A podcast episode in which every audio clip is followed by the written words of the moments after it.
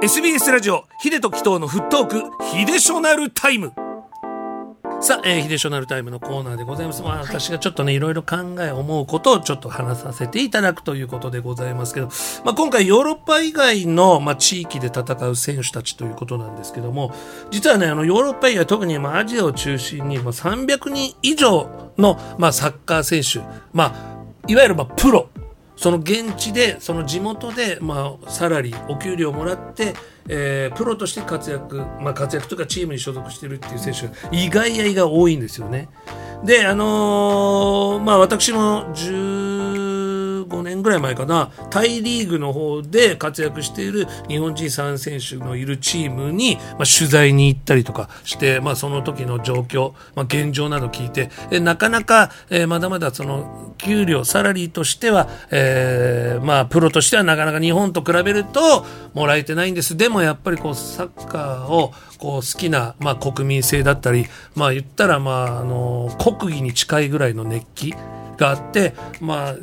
充実もしているし何よりもこうリスペクトされてるっていうところに、えー、重きを置いてるという選手たくさんありました、はい、そんな中ちょっとね今回、まあ、皆さんもニュース等で、まあ、今のですね、まあ、ガザ地区このパレスチナまあ、まあ、アラブ人とですね、まあ言ったらもうユダヤ人系の方々のこう争いみたいのを連日のように、まあニュースでご覧になってると思いますけども、うん、えー、そのパレスチナ自治区でののガザ地区をこう実効支配している、まあ組織、まあハマスという、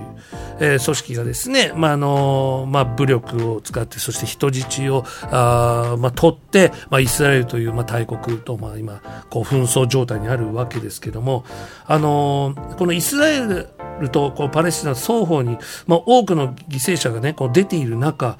あのイスラエルで日本人初の女子プロサッカー選手としてプレーしている戸川由紀選手。という方がいらっしゃるんです。えーまあ、今年の夏まであのジェフユナイテッド市原千葉レディースに所属していた方なんですけども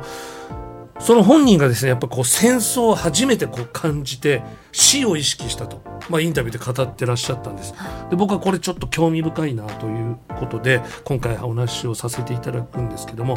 えー、ちなみにハマスによる攻撃が始まったのが7日なんです。それ以降、まあ、当然ながら戸川選手が所属する、まあ、アポエル・ベタ、えー、ティグバというチーム、これ練習が中止になってます。もちろん、それどころじゃない。そうですよね。もしかしたら、この時にもチームメイトの方が被害を受けたりとかあとまあねあの関係者の方が亡くなってるということもありえますから、もう双方に4,000人以上の,、まあ、あの死者が出ておりますからね。でイスラエルでは12日に予定されていたもう代表戦がまず延期になっちゃったんです。で、男女の国内リーグ、これ全て関連活動も含めてストップと。まあもちろんですよね。もう有事どころの騒ぎじゃないわけですから。で、このイスラエルという、まあ、中東という国はやっぱ自国愛がとにかく強くてサッカーのプレー面でもやっぱこう球際に関してはやっぱスペインとかドイツとかアメリカよりも全然厳しいんですね。要はやられたらやり返す。あの精神。みたいなものがもう要は昔でその目には目を歯には歯をというね歯ブラ美法典があったりとかい。う国ですから、はい、やっぱりそういうのがすごく強くてめちゃくちゃ激しい試合の連続だったんですって。でもそれでも死を意識するってことはもちろんなかったわけですスポーツというも厳格のルールのもと、まあ、相手をリスペクトして、まあ、サポーターのために戦っているっていう、まあ、本当にあの、まあ、世界で一番競技人口の多いスポーツなわけですから。で、先ほど申し上げた通り、やっぱこう選手はリスペクトされるし、それを選手はプレーで返そう。勝利で、えー、喜び分かち合おうっていうことがもう大前提スタンスになるわけですから。それがやっぱりここに来て違うぞと。で、改めて、なんて日本は平和でなんてありがたい国なんだということを改めて感じたそうです。でサッカーができる喜び以上に生きているという喜びを強く今感じていらっしゃるそうです。でそこで僕思うのは、まあ、この番組でも何回もあの、まあ、取り上げてはいるんですけどもあのサッカーをこう、まあ、言ったら戦争の、まあ代理つまり代理戦争として捉えている国があると、えー、前々回ぐらい北朝鮮の話をした時にですね、えー、スポーツは参加することに意義があるわけじゃなくて勝つことに意義があるという、まあ、北朝鮮での教えがあったりとか、えー、サッカーをその、まあ、もう一つの戦争だと言ったりとか。で僕が一番嫌なのはあのピッチを戦場って言い方をするのがすごく嫌であとはそのなんだろうな相手をこうちゃんとリスペクトせずに、まあ、怪我させてもいいんだぐらいの激しいプレーをすることに、僕はもう憤りとかもう怒りを非常に感じてるんです。ですからもうそういった言葉簡単に戦争とか戦場っていう言葉をスポーツに置き換えて例えるのは僕は不適切なんじゃないかなと今回改めて思ったんですね。でやっぱりこう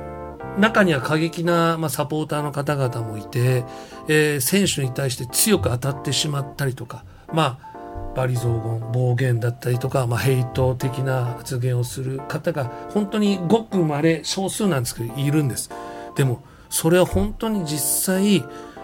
こう紛争戦争地域に行った時に同じようにして例えるべきなのかって絶対に足を止めて考える時間があると思うんですよね。でそれを今回この戸川選手のまあインタビューで思ったんです。えー、あともう4試合本当にもう死に物狂いって言い方をしますけどもそれぐらいの感じでまあ双方戦うでしょ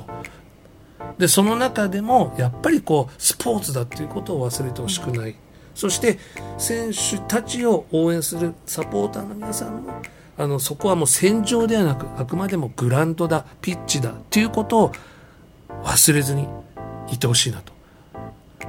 多くのその子供たちが亡くなってる中子供たちがこうピッチ上の選手たちに夢を託して安全かつ楽しく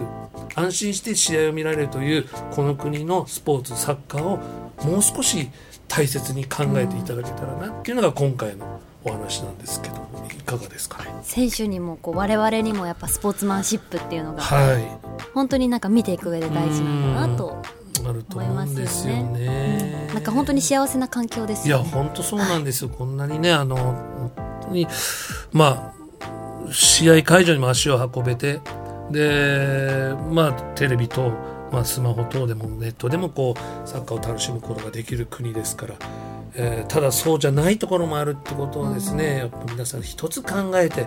えー、もう少し、あのー、サッカーが楽しめる環境をみんなでこの国も作っていけたらなというのが今回のお話でございました。以上、秀吉のタイムのコーナーでした。